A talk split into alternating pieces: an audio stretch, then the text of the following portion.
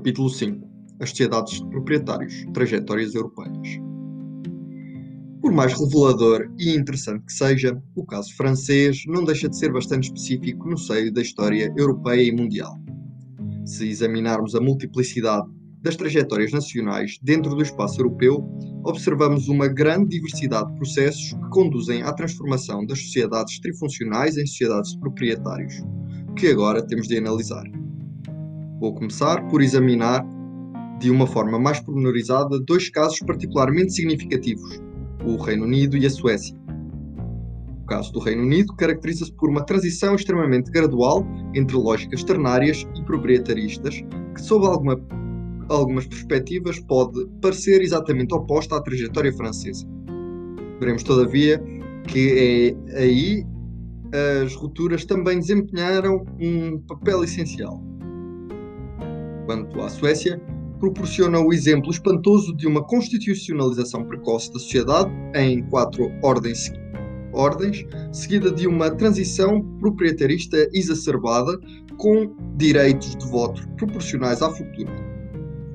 O caso sueco ilustra na perfeição a importância das mobilizações coletivas e dos processos sociopolíticos na transformação dos regimes desigualitários porque depois de ter sido uma, a mais censitária das sociedades de proprietários, a Suécia se tornou, sem problemas, na mais igualitária das sociedades sociais-democratas.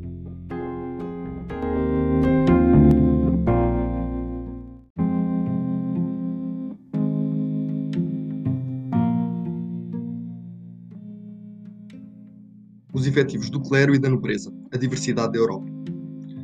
Uma primeira forma de procedimento para analisar a variedade das trajetórias europeias consiste em comparar os efetivos e os recursos das classes clericais e nobiliárquicas e a sua evolução nos diferentes países. A abordagem tem os seus limites, tanto mais que os materiais disponíveis são imperfeitamente comparáveis. Permite, todavia, identificar regularidades e diferenças importantes no seio das sociedades europeias.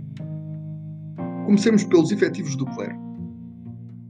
Se examinarmos, por exemplo, os casos de Espanha, França e do Reino Unido, observamos nestes três países que a parte do clero atingiu níveis muito elevados nos séculos XVI e XVII, da ordem dos 3% a 3,5% da população adulta masculina, ou até 5% em Espanha por volta de 1700.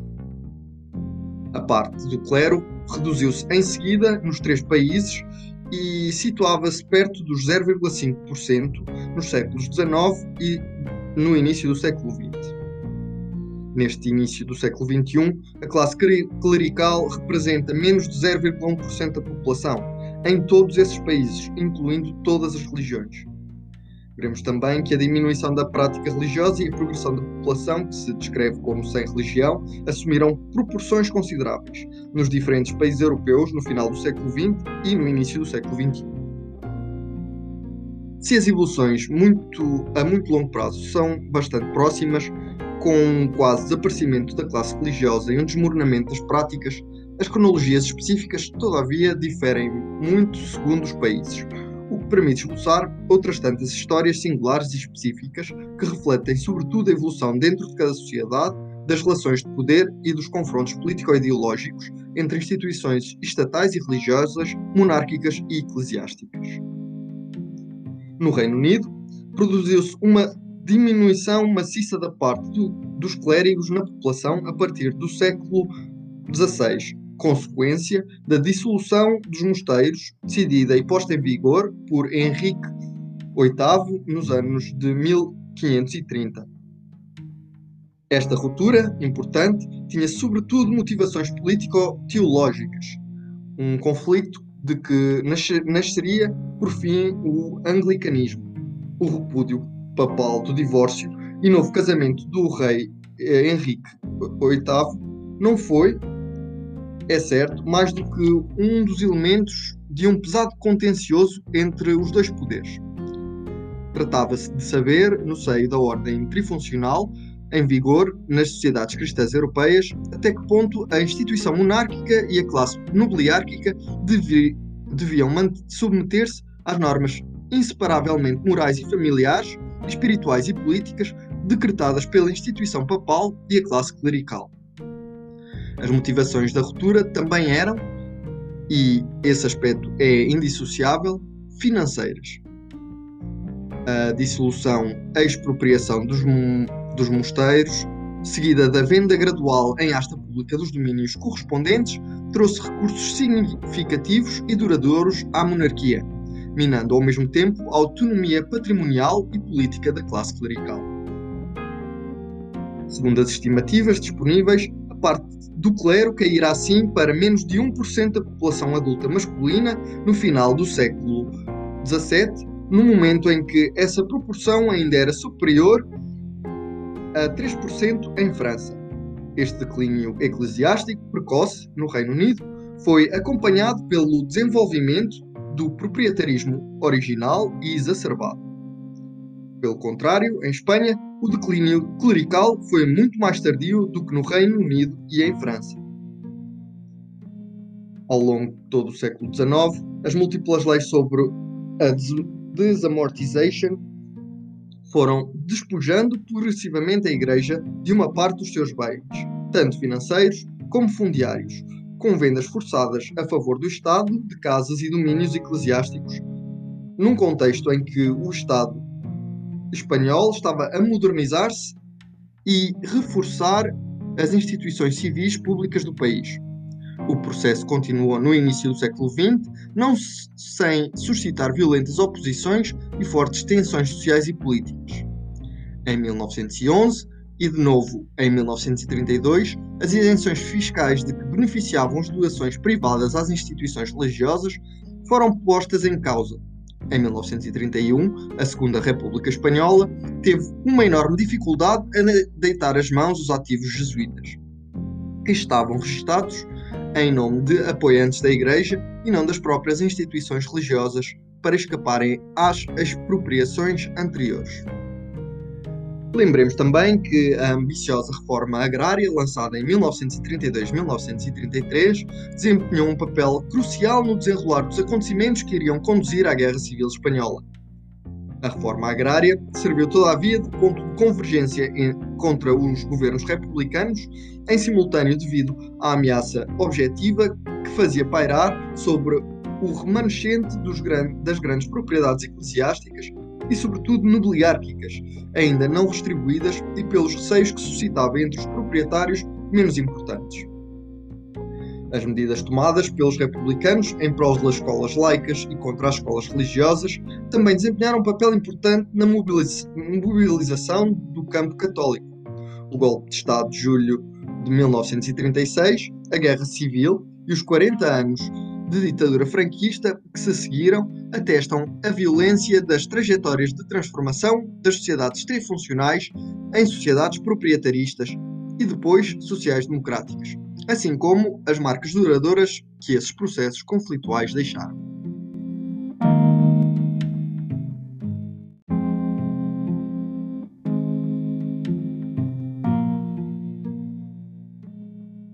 Nobrezas guerreiras, nobrezas proprietárias. Se examinarmos agora o caso dos efetivos da nobreza nos diferentes países europeus, também observamos aí uma grande diversidade de situações, ainda mais vincada do que para os efetivos do clero. As fontes não permitem comparar de uma maneira pormenorizada as cronologias e as trajetórias seguidas pelos diferentes países. Mas os materiais disponíveis têm, todavia, a precisão suficiente para se distinguirem dois tipos de configurações polares dentro do continente europeu. Por um lado, países onde os efetivos da nobreza, nos séculos XVIII e XVII, eram bastante fracos, e por outro, países com efetivos que na mesma época se situavam a níveis significativamente mais elevados. O primeiro grupo, caracterizado por factos efetivos nobiliárquicos, compreende, entre outros, a França, o Reino Unido e a Suécia.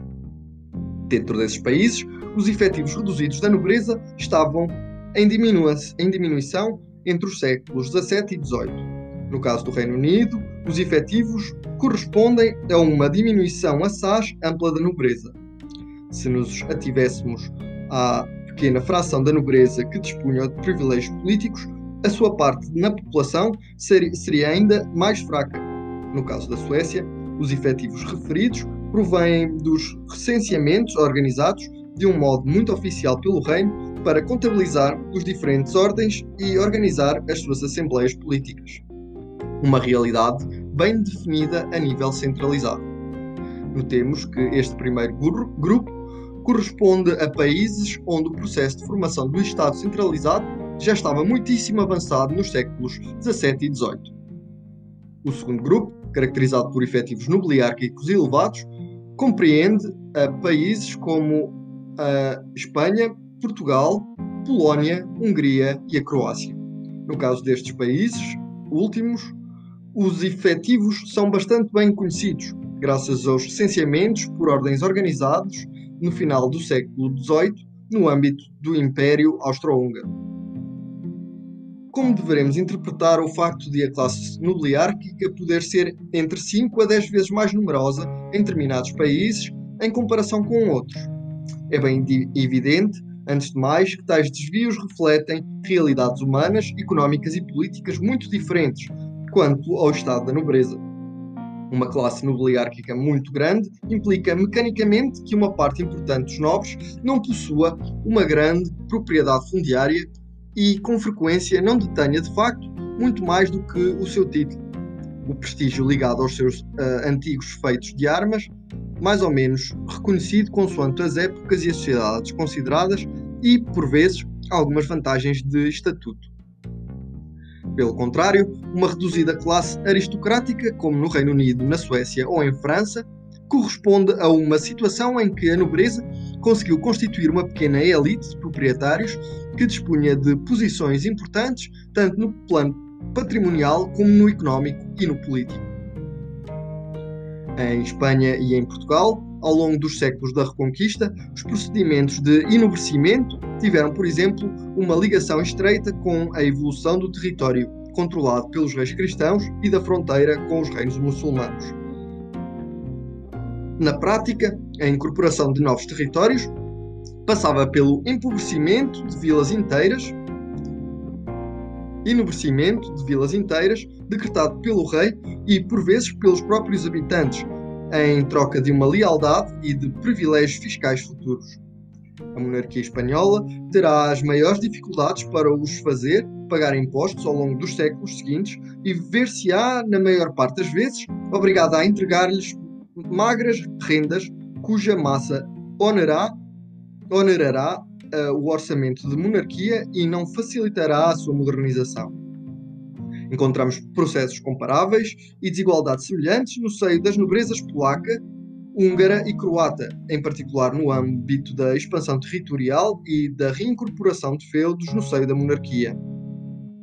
Em Portugal, a partir do século XIII-XIV, quando a reconquista ainda está em curso, multiplica-se os livros de linhagens que permitem à pequena nobreza contabilizar as suas inúmeras linhagens e narrar as suas proezas militares e, seu, e os seus atos de bravuras, para que as gerações monarcas futuras não, os não esqueçam. Este tipo de documentos reveste-se de um interesse particular porque lembra até que ponto os destinos das diferentes nobrezas dependem não só das estratégias estatais monárquicas, mas também dos dispositivos cognitivos e políticos desenvolvidos pelos nobres, para se contabilizarem e para defenderem os seus direitos e os seus estatutos. Um estudo satisfatório desta destas múltiplas trajetórias da constituição ou do desaparecimento dessas diferentes formas de nobreza exigiria uma numerosa um numeroso volume e ultrapassaria em muito o âmbito tanto deste livro como das minhas competências. Com mais modéstia, vou apresentar agora algumas precisões suplementares sobre os casos do Reino Unido e da Suécia, que por um lado estão bem documentados e por outro são particularmente pertinentes para o seguimento do nosso estudo.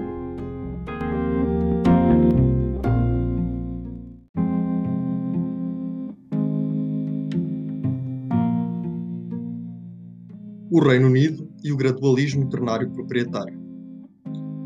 O caso do Reino Unido apresenta um interesse evidente, por um lado, porque a monarquia britânica esteve à frente do primeiro império colonial e industrial de âmbito mundial no século XIX e até meados do século XX, e por outro, porque se trata de certa forma do caso oposto ao de França. Todavia, seria errado imaginar que foi apenas de uma forma paulatina que a organização social e política do Reino Unido passou do esquema trifuncional para uma lógica proprietarista e depois para as lógicas trabalhistas e neoproprietaristas posteriores. Os momentos de ruptura têm uma importância essencial que deve ser sublinhada, porque mostram de novo a multiplicidade das bifurcações e das trajetórias possíveis. Dois pontos merecem ser assinalados de uma forma particular por um lado, o papel desempenhado pela luta pela progressividade fiscal na perda de poder por parte da Câmara dos Lordes, muito em especial quando, a quando da crise fatídica de 1909-1911, e por outro, a importância da questão irlandesa na reconsideração geral da ordem dominante e do regime desigualitário britânico entre 1880 e 1920, em simultâneo nas suas dimensões trifuncionais proprietaristas e quase coloniais. O Parlamento Britânico tem origens antigas, o Conselho do Rei, formado por representantes da alta nobreza e do alto clero. Inclui por vezes representantes das cidades e dos condados. A separação do Parlamento em duas câmaras, a Câmara dos Lordes e a Câmara dos Comuns, é instituída a partir do século XIV. Câmara dos Lordes era composta por membros das duas classes dominantes. De um lado, os lordes espirituais, isto é, bispos, arcebispos, abades e outros representantes da classe clerical e religiosa, e do outro, os lordes temporais, isto é, os duques, marqueses, condes e outros representantes de, da classe nobiliárquica e guerreira. Este equilíbrio sofre uma primeira ruptura decisiva a partir do século XVI, no seguimento dos conflitos com o papado e da dissolução dos mosteiros decidida por Henrique VIII nos anos de 1530. Os lordes espirituais são sancionados e veem o seu papel político diminuir. Tornam-se então nitidamente minoritários dentro da Câmara dos Lordes, que será doravante controlada quase no seu todo pelos lordes temporais. Por outro lado, a alta nobreza conseguiu impor o princípio de que a quase totalidade seja ocupada por pares hereditários, isto é, duques, marqueses, condes, viscondes e barões, transmitindo-se o seu pariato de pais para filhos, seguindo em geral a regra da progenitura.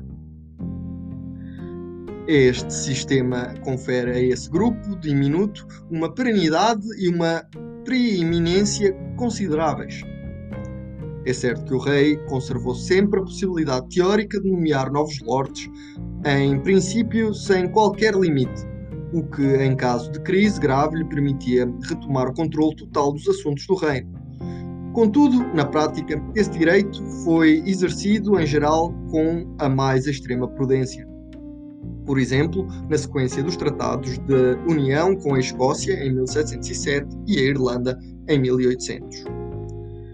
Múltiplos trabalhos mostraram a extrema concentração do poder e da propriedade fundiária que caracterizam a alta aristocracia inglesa no seio das nobrezas europeias. No final do século XIX, cerca de 80% das terras do Reino Unido ainda eram detidas por apenas 250 famílias. Em comparação, a nobreza francesa tinha nas vésperas da Revolução de 1789 cerca de 25 a 30% das propriedades fundiárias do reino.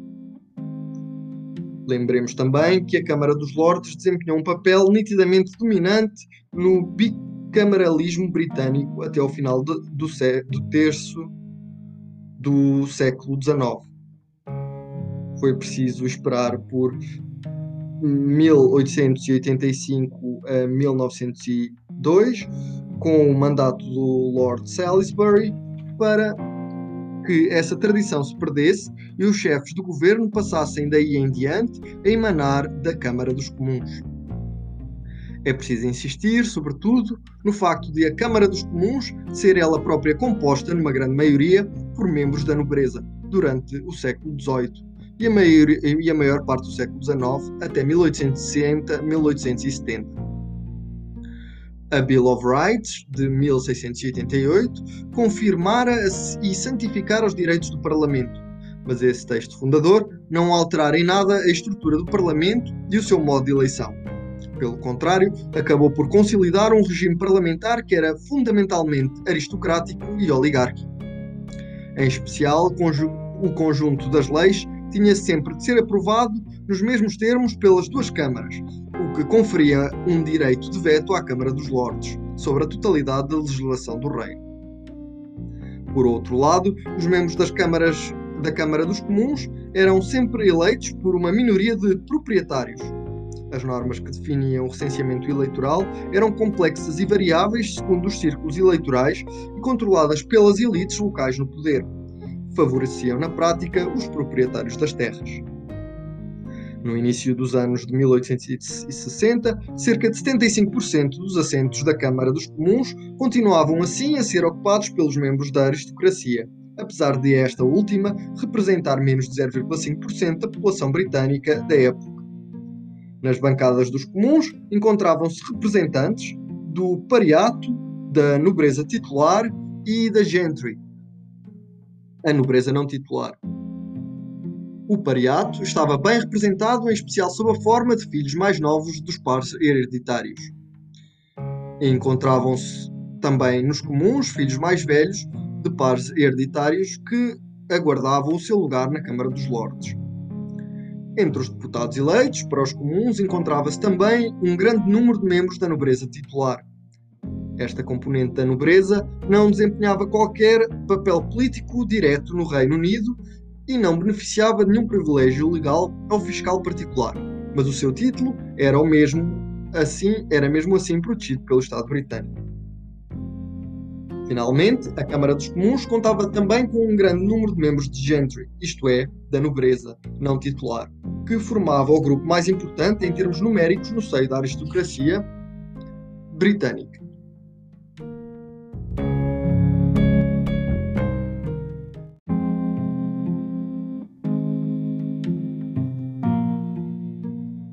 A aristocracia britânica uma nobreza proprietarista. Esta estrutura da aristocracia britânica em três grupos explica por que razão é tão difícil calcular de uma forma uh, precisa a dimensão da nobreza no Reino Unido. No século XVIII, a nobreza britânica reunia uma diminuta nobreza titular, que compreendia também o pariato hereditário dotado de privilégios políticos consideráveis, a começar pelo direito de veto que a Câmara dos Lordes dispôs sobre o conjunto da legislação do Reino até 1911 e imensos domínios fundiários. E por outro, a nobreza não titular, gentry, que era de longe a mais numerosa porque se considera em geral que a dimensão total da classe nobiliárquica rondava 1% da população no século XVIII e menos 0,5% no final do século XIX mas que não tinha existência legal oficial. A gentry formava uma classe de proprietários prósperos, maior, é certo, do que a minúscula nobreza titular britânica, mas muito mais reduzida do que a classe pletórica da pequena nobreza espanhola, portuguesa ou polaca. É bastante evidente que, apesar de não dispor de privilégios políticos e fiscais explícitos, a gentry beneficiava em grande medida do regime político em vigor no Reino Unido as regras que determinavam o direito de voto nas eleições para os comuns, definidas a nível local, costumavam favorecer os proprietários de terras e, por conseguinte, davam uma vantagem indireta aos membros da gentry que haviam conseguido conservar um importante domínio fundiário em relação a membros das novas classes burguesas e mercantis, cuja fortuna seria apenas manufatureira, urbana e financeira. No entanto, o ponto central é que as fronteiras entre estes diferentes grupos de proprietários apresentavam uma relativa porosidade. Ninguém sabia onde começava e terminava a gentry, que era apenas definida pelo facto de os seus membros serem reconhecidos como tal pelos outros membros do grupo, a nível local. Uma aliança com autênticos descendentes das antigas linhagens guerreiras e feudais, ou então com filhos da nobreza titular mais recente, facilitava o reconhecimento como membro da gentry, mas não se tratava de uma condição indispensável.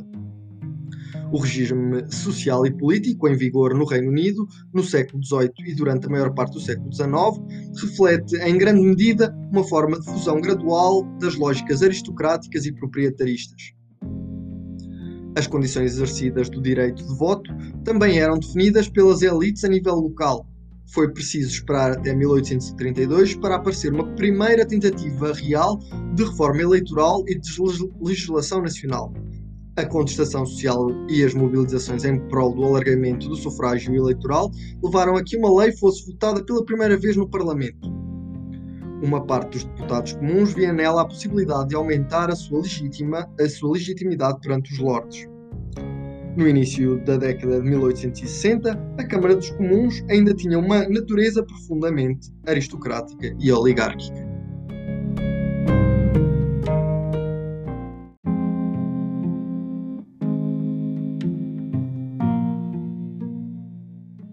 As sociedades proprietárias no romance clássico. A porosidade dessas fronteiras entre nobres e proprietários aparece com uma especial clareza na literatura da época a começar pelos romances de Jane Austen, cujas personagens ilustram na perfeição a diversidade da gentry britânica dos anos de 1790 a 1810, bem como a sua inscrição numa lógica proprietarista comum. Tanto uns como os outros possuem domínios fundiários e belas residências, e a ação desenrola-se a miúdo ao ritmo dos bailes e das visitas que fazem umas às outras as diferentes famílias proprietárias do condado.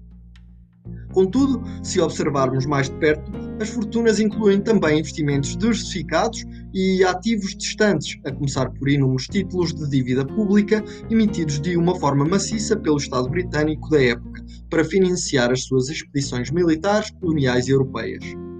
Os investimentos di diretos no ultramar, a saber, negreiros e açucareiros, também não estão ausentes.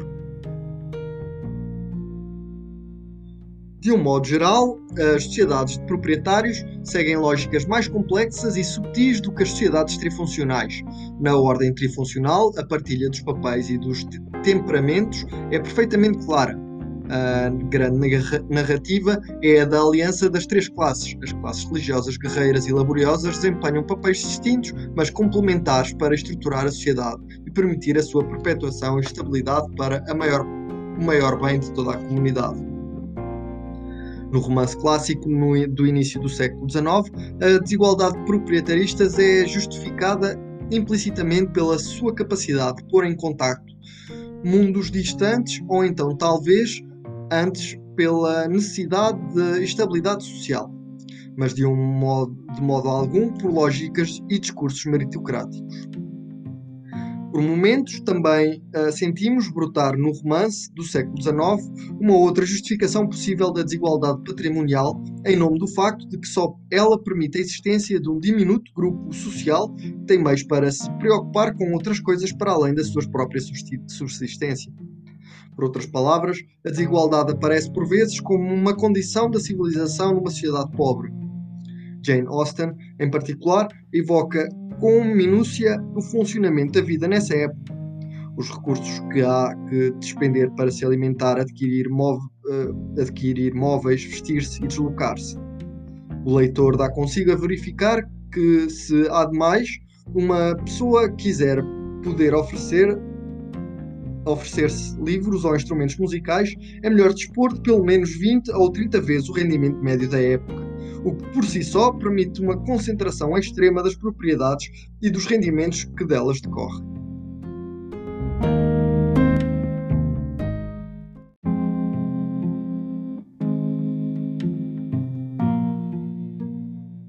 O Almanac de Burke, dos baronetes aos bilionários do petróleo.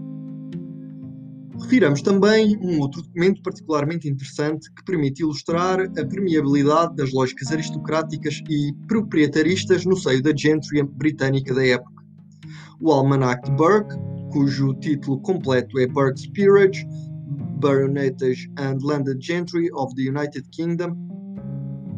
John Burke, genealogista da profissão, tornou-se célebre no início do século XIX pelos seus famosos anuários da nobreza britânica a tal ponto que as suas listas de nomes e linhagens se tornaram muito em breve a fonte de referência para estudar a aristocracia dessa época no Reino Unido. Esses anuários constituíam uma autoridade e preenchiam uma necessidade tão mais forte quanto não existia qualquer definição ou lista oficial dos membros da gentry em um grupo que, no entanto, constituía a maior parte dos efetivos da nobreza.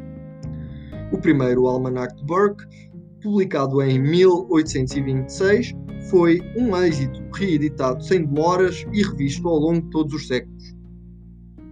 Ao longo do século XIX, o Anuário de Burke foram respeitados pelos membros da nobreza e os seus aliados, ao mesmo tempo que eram alvo de escárnio por parte daqueles que ficavam surpreendidos, sobretudo com o tom infinitamente reverencial utilizado pelo célebre genealogista e os seus sucessores para evocar todas aquelas famílias notáveis que tanto tinham dado ao país. Encontramos este mesmo tipo de anuário da nobreza, almanacs reais e outras listas mundanas em inúmeros países, como é o caso de Portugal. Essas publicações permitem que os nobres e os seus aliados contem o seu número, gabem os seus méritos e expressem as suas reivindicações. O que é particularmente espantoso no caso do Almanac de Burke é que ainda existe hoje em dia depois de terem contado os pares e os baronetes desde o início do século XIX, as novas versões do Burke's Peerage, ao longo de todo o século XX e até ao final do século XXI, passaram a listar as grandes famílias da Europa, da América, de África e do Médio Oriente. Nas últimas edições, vemos aparecer assim novas categorias de bilionários provenientes do petróleo e dos negócios, uma estranha mistura de cabeças coroadas e grandes proprietários de recursos naturais e carteiras financeiras, sempre desfiados com o mesmo tom reverente e admirativo o espírito não está muito afastado das múltiplas classificações de fortunas publicadas pelas revistas do mundo inteiro desde os anos de 1980 e 1990, nomeadamente pela Forbes a nível mundial desde 1987. Detidas por ilustres multimilionários, essas publicações apresentam em geral um discurso estereotipado de glorificação da fortuna merecida e da desigualdade útil. A questão da desigualdade põe sempre em jogo uma forte dimensão ideológica e conflitual. Vários discursos se defrontam mais ou menos subtis e contraditórios e se encaram em diferentes tipos de dispositivos cognitivos, dos romances aos almanacs, passando pelos programas políticos e os jornais, os panfletos e as revistas, a fim de definir e contar os efetivos dos grupos sociais em presença, bem como os seus percursos e respectivos méritos. Fim da primeira parte do capítulo 5.